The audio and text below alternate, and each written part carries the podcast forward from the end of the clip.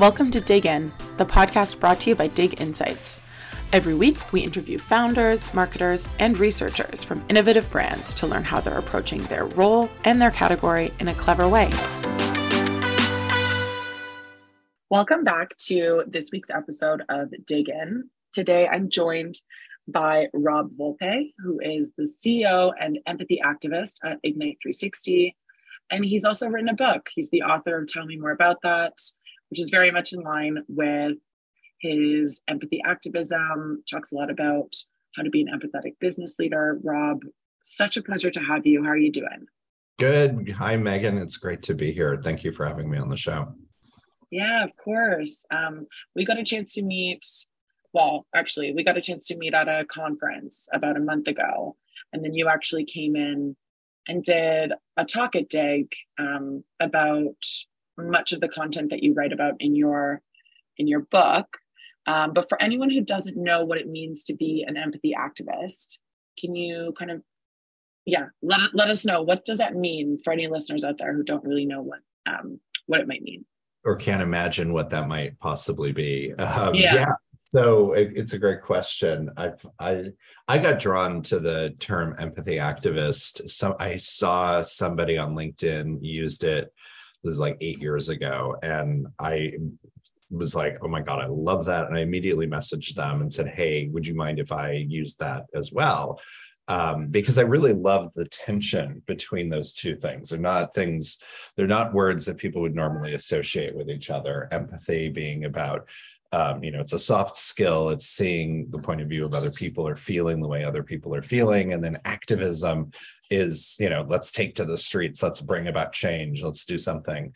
And but to me, those those they do go together. And especially if we want to make the world a better place, um, being an empathy activist is one way to do that. And it doesn't mean that I go take to the streets um, with my picket signs and all, although I have uh, have been to a few good protests in my life but it's about championing and trying to bring about change. And you know if you really look at the definition of the word activism it is about campaigning for change. Um, and then to me i also felt that that is very similar to what we do in the insights industry.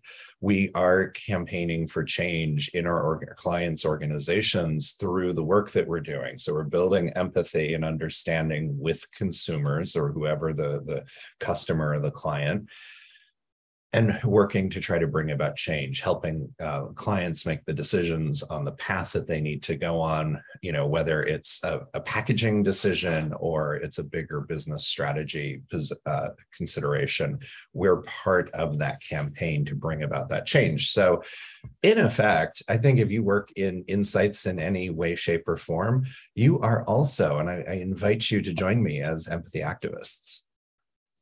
That's a really really good description of what empathy activism is.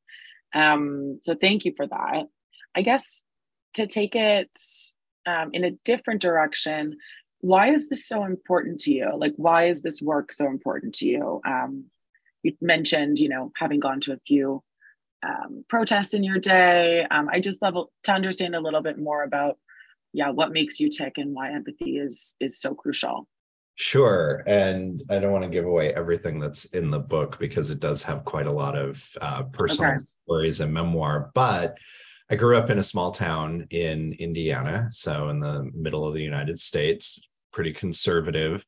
And we had come in, I was going into fifth grade, and my family had arrived. Um, and the students, my classmates, within weeks of fifth grade starting, decided to tell everybody that I was gay um, and that rumor spread like wildfire. And this is 1980. So I, you know, it, A, it's 1980. And then me, myself, on my personal journey, I knew I was different, but I didn't understand how or why or even understand really what gay was. I wasn't kind of sexually aware at that point and that created a kind of living hell for me uh, for a few years but empathy became a superpower for me that was so I, I, I liken that moment to being the sort of peter parker spider bite um, unleashing my superpower because i ultimately was able to use empathy as a way to survive um, because i would get to know my classmates. I'd, you know, ask them questions from a non-judgmental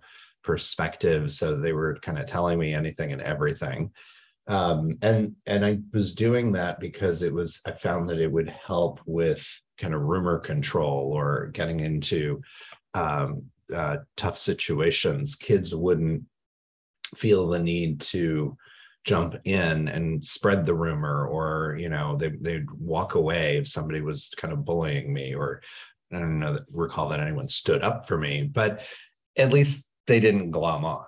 Um, and and so that lessened and dampened the the impact of the rumors or, or all the things uh, starting. So that that's the kind of very early origin point. And then throughout my career I mean, I've just always been an empathetic individual and, uh, you know, believing in the goodness and equality in humanity and all of us as individuals and that we all have a short a story to share. We have a, a purpose and a reason for being here. Um, and so that's led me to you know stand up for different causes. I was very involved in the 90s after i did come out. Uh, i was very involved in the gay rights movement living in los angeles put together a few different uh, fundraisers and and protest or parades uh, participation and then you know here in the 2000 or 2020s 2016 i guess i marched 2017 i marched in the women's uh, march on january 21st 2017 and did that a couple times.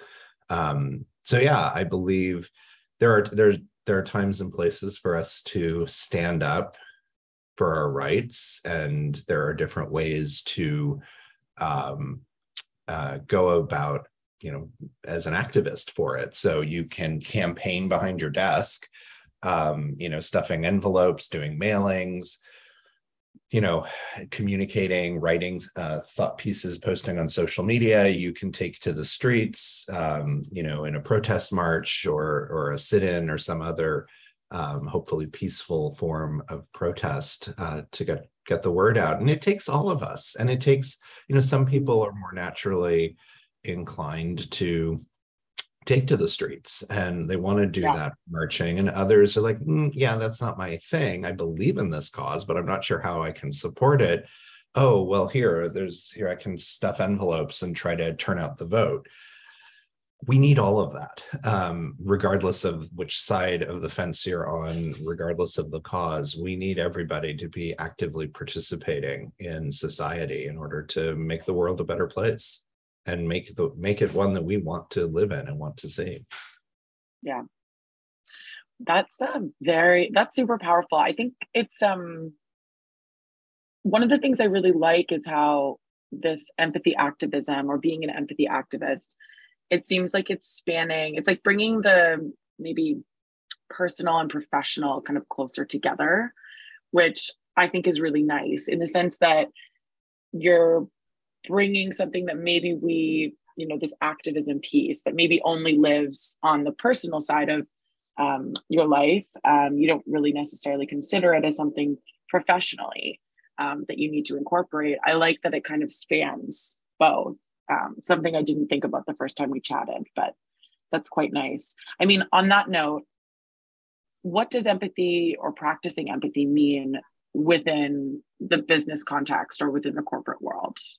Sure, and and I think um, you know as as we're in the insights industry, there's two different things. There's you know practicing empathy at work, but then there's also practicing empathy in our work, um, and so in the actual function that we play and the role that we have within organizations.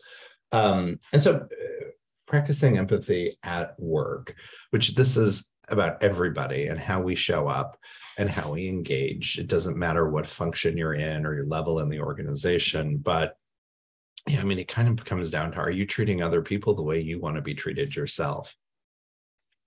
And I, I often ask people, like, think about what you, you know, the way you're engaging, communicating with somebody. How would it feel if you were on the receiving end of that? Is that what you're hoping for, looking for? and that's something that's really powerful just having that sort of level of self-awareness because that on its own can help you change your behavior because suddenly with awareness, you have choice. You have choice in how you want to respond or, or show up in different situations. Um, but empathy, it's fascinating. Like, you know, coming out of um, the worst of the pandemic, um, there was suddenly this great resignation and you're seeing you know in the united states more than 4 million people are quitting their jobs every single month. It's been going on for over a year now.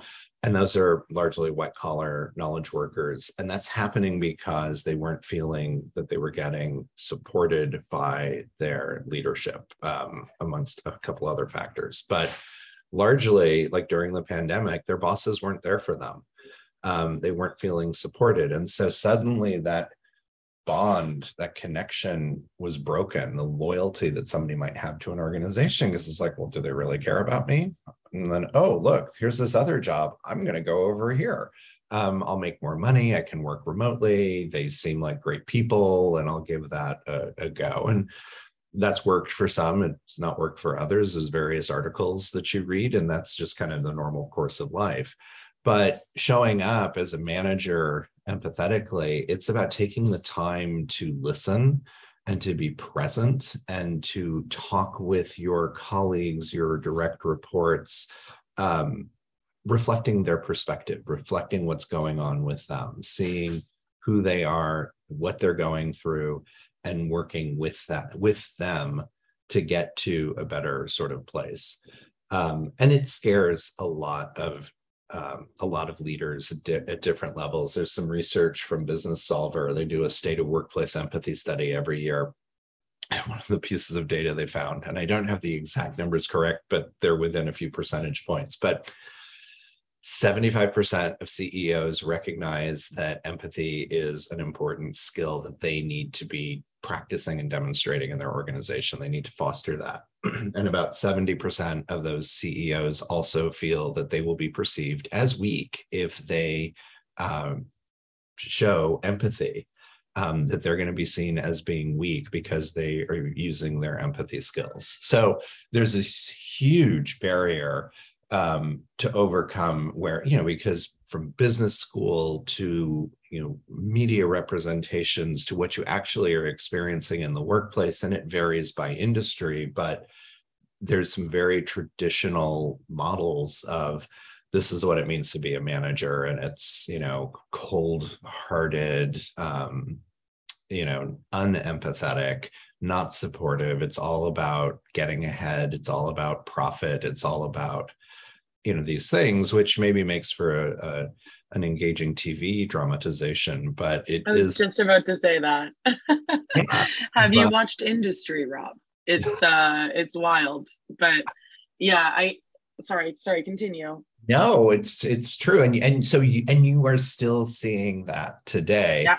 And then you have Ted Lasso um, show yes. up. And if you want to see an example of an empathetic leader, Ted Lasso is like probably the best one that's out there right now, where he really recognizes what every individual is going through. He has his you know own ways, and sometimes they're they're a little uh, unconventional, but it gets the point across. Like he he's he helps everybody feel supported and that has the effect of having everybody and especially because it's a, a football slash soccer team depending on which country you're in um, it has everybody playing and going in the same direction um, and, and working together as a team. He ends up having that effect of pulling everyone together and getting them focused and they come close to doing well um, they come close to doing well. I feel like I could talk about Ted Lasso for an entire episode. I wonder if there's a way I could try and weasel that into um, one of the episodes we do. Maybe there's a maybe we do a follow up on um, just Ted Lasso as an empathetic leader. But uh, love to have that conversation. Um, so yeah, so it shows up at work, and and it doesn't matter whether you're a manager or you are a, an independent or individual contributor. You know, you have to collaborate with other people. You you know, eh, for anything that you're doing, you have to you know you're communicating, you're collaborating, you're making decisions. You might be problem solving or ideating. Empathy is part and parcel to that. It's, and that's another misconception people have about empathy. They think, oh, if I have empathy, like, hooray, I've arrived. And it's like, oh no, that's just a waypoint on your journey. You've got to keep going and use empathy in all these other skills um, that you have, because that is what's going to make you a great leader, team member, manager, volunteer, and then on your personal life, you know, friend, family member, partner, parent, all the things. Yeah, absolutely. I mean, it's kind of interesting because I was about before you mentioned the stats from Businessolver, I was about to to ask the question of like why is this controversial do you know what i mean like wh- like what about this is so um or, or not that it has to be but then as soon as you mentioned um, the stat around people believing that if they show too much empathy they may be seen or too much vulnerability they may be seen as weak um, yeah it kind of puts all of it into into context i think depending on where you've worked like i've never worked in an environment where um, people like that kind of behavior, like behavior from industry, for example, would be celebrated. But I guess if you if you have, or if that's kind of how you've grown up into the business world, um, it absolutely often is the way that people think you should act in, in the workplace. So um, yeah, it's kind of good to to check myself there. because I was like, why is this why is this controversial? Like, of course you want to show up as an empathetic leader. But um, and, yeah, in a and, lot of situations, that's not the norm. Right. And, um, you know, a lot of the leaders that really have succeeded actually do have a measure of empathy. They're not all cold-hearted. You know, we we can look at the sort of ones that have the media spotlight, the tech titans right now, and I think those uh, they are often the exception to the rule. But I would also look at Satya Nadella at Microsoft, who is a highly empathetic uh, leader, and he recognizes that leadership, empathy, and leadership, it's just it's another data point um, and you're taking into the consideration the feelings or the perspective of other people. And by doing that it makes you better at everything that you do. You know if you're going to sit down at the negotiating table with somebody over a contract if you understand what they're looking for and what's going to you know satisfy them and you know what you're looking for you're going to be able to negotiate with them or against them much more effectively by having that other piece of data. It's not just a zero sum game of I want this and it must be this way. You know, you look at anything that gets done in Congress in the United States, it's when there's, you know, well, either one party just has absolute control, or ideally when there's some ability to compromise. And it takes empathy in order you what are you doing when you're compromising you're seeing the point of view of somebody else and you're finding that middle ground and you're not going to know where the middle ground is if you don't understand where the other person's coming from because you don't know where the middle might be. Um, totally. so yeah it's so critical in everything that we do yet it's also and i think to your point like it's a soft skill. And you know soft skills and eq have become you know all the rage in the last 10 or 15 years and hallelujah but there's still you know there's so much subjective like how do i actually execute this? How do i actually be empathetic and, and demonstrate that? Um, and so we need to do better at having um, a training opportunities or you know the talk that i gave to you guys a couple of weeks ago i gave another one to another firm yesterday and we ended up you know i talked for like 35 40 minutes um, and then we had a 20 minute conversation as a group about how empathy was showing up for them or how you handled certain situations and and organizations need to move into a culture where it's okay to talk about this stuff. And we also have to have grace and forgiveness with ourselves that we're human. We're not going to get it right all the time. But what's important is that we're trying and that our attempts at trying are coming from a place of sincerity. Yeah, I do think that even, I mean, there were lots of valuable things we learned from that session you gave us. But I think one of the big things, having spoken to my team, was really just remembering that it's a muscle you need to flex like remembering that that's something that you need to remember almost. Um that was really useful because it it starts to show up in meetings or you know in the work that you're doing um, even from a marketing perspective. Um, and that's kind of what i wanted to touch on next. So we've talked about what it means to be an empathetic member of a team or member of a company but what does it mean to be an empathetic insights leader or an empathetic marketer? Um, like tactically how can people start to incorporate that into the work they're doing? Yeah so as particularly if you're in the insights function um, you are definitely an empathy activist. You, you know you got this job just like the you know partners um, suppliers that you work with whether it's ignite 360 or dig or upside we have to understand not only how the consumers are, are feeling but we've got to actually take our stakeholders and help them connect and and understand that and deal with anybody else that's you know if we have clients and then they've got stakeholders it's it's this multi-layered um, um, diagram of connection and you have to be really good at understanding empathy in order and understanding like how do i use this? What's getting in my audience's way? Um, the five steps to empathy came about uh, which is what we what i write about in the book and what we coach and, and train.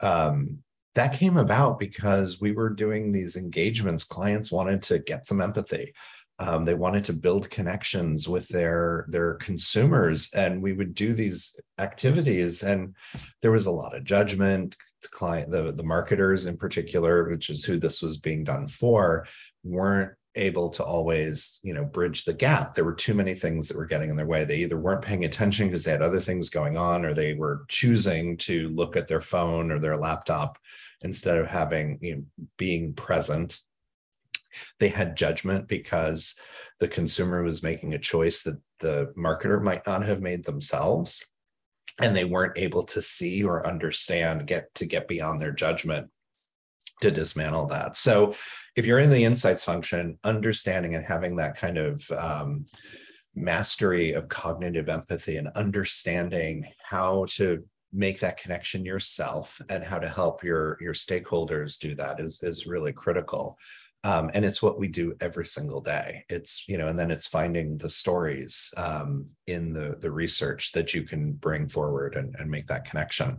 And then if you're a marketer i mean you know you empathy is empathy is key there because if you're you know if you're in a role whether you're working with the ch- retail channel for example you've got buyers so there's a another party that's selling your product directly to the consumer you need to understand where that buyer is coming from where the the retailer is coming from what's important to them. And if you can do that and present how your product can solve their problem then like hooray home run. Um, very similarly then if you're creating an ad campaign um, or a new product you need to understand the role that your product or service fits the the problem it solves the job to be done choose your framework. Um, you need to understand what it does with the consumer and you need to understand that deeply. It's it's an intellectual exercise but you've got to make sure you don't have these um, um, judgment hurdles that are going to get in the way as you because you've got to you know sprint to the finish line with your ad or getting a new product out. So it's super important to make sure that you're able to see who your consumer is, what makes them tick, how your product fits. And by understanding their point of view, where they're coming from, what their life is like, you're going to be able to make much better products and services and marketing campaigns. Yeah, that um that makes a ton of sense. It's almost like research and empathy are there. I mean, I'm this is not true. I'm thinking out loud here, but like when you describe research or insights work, it's basically just empathy, but with tools to be more empathetic. Do you know what I mean? Like they, it feels like the same thing. there, well, it is what re- whether it's quantitative or qualitative, you are trying to understand how somebody thinks, feels, behaves, yeah. perceptions, opinions, beliefs, behaviors, attitudes. That's all empathy. Ultimately, you're trying to understand that, and you use different tools depending on what you're trying to understand. Um, and you know hopefully you're not just stopping at the quantitative data and like oh one third of all americans do this. Well okay why? What's going on? And yeah. you know whether that's coming through in your survey and you've pulled that out or you have some other um, research that can help tell you but you it's important to understand who the consumer is. That's empathy. Yeah absolutely. So maybe we, should, we should start to campaign that all insights function should actually start to change activist. empathy activists or the empathy yeah. function. Yeah, I'm down. I'll sign the petition. Okay. um, okay, and then but will you take to the streets at ESOMAR with me for that? Uh, um, yeah, absolutely. So you know what, the booth we were going to put up. Don't let's not even worry about that. We'll just we'll reposition it. It'll just be um, empathy activist campaign headquarters. Absolutely. That's Dominic. Let's get him on board. um, okay. So cool. Switching gears a little bit. Um, I just wanted to, before we're running out of time a little bit, so this is probably the last, the last little um, question or piece of feedback I can get from you. But are there any brands that you think are doing a great job, sort of leading with empathy? Maybe brands that you don't think are doing a good job um, uh, or they don't seem to be yeah able to capture what's going on with their consumer or um, understand what's going on with their consumer or have empathy for for the consumer. Yeah so um I, it, it's a really fine line for every brand to walk and sometimes you nail it and sometimes you totally miss it um, and you know the one that i always go to that's been the i think the standout shining example for the last 20 years almost is is dove and the real beauty campaign. And when you talk to anybody that was working on that it was grounded in this deeper empathetic understanding of who the consumers were. And and kudos to them for once they unlocked that insight of the differences in the way that women perceive themselves and, and the definitions of beauty the way that beauty is different around the world they stuck to their guns and they were able to launch that campaign. That brand has had tremendous growth and success over time. So, you know, anytime somebody points to, you know, oh, what's the ROI on empathy? It's like, well, Dove went from, I think it was like 4 billion to $10 billion as a brand. I mean, it's a massive global brand now. Um, but they also, don't always get it right. And, you know, Meagan, you had pointed out as we were talking that um, different bottle shape campaign they did four or five years ago that did not hit the mark. a little bit. Yeah. Yeah, left it left something to be desired. Maybe didn't have empathy necessarily with um, ultimately with the consumer. You know, I, I have to imagine they tested it somehow to get consumer feedback and i'm sure you know um, and then there's the campaign of um, changing your skin and that sort of feeling and yeah they sadly made some transitions there in the campaign that didn't really reflect properly you know having having a black woman morph into a white woman is not just not good. It's, um, yeah. It's, and, and it's and, funny how it's it's like those executional decisions right? Like it's like the you almost have to have like empathy touch points at each phase. Like we talk about the innovation pipeline and innovation research and the different sort of phases of um, you know screening and concept testing and um, you know content uh, concept optimization like that kind of thing. You almost need to build in like that check or or sense check at each stage. Yeah and you know i don't have the inside track on i didn't work on any of those campaigns. I don't know how they came about and what testing they did. But yeah, like, was there a DEI consultant that was brought in? Did they, you know, I can see, I mean, very commonly if you're testing comms, you're going to either do it quantitatively, you're going to put it into a group. And it's like, well, did you test it with Black women with a Black moderator? Or did you have black women with a white moderator where there may be especially in that group dynamic there's going to be some um, you know suppression of willingness to speak up. They're going to want to try to conform and, and do what the the white moderator say what they think the white moderator wants.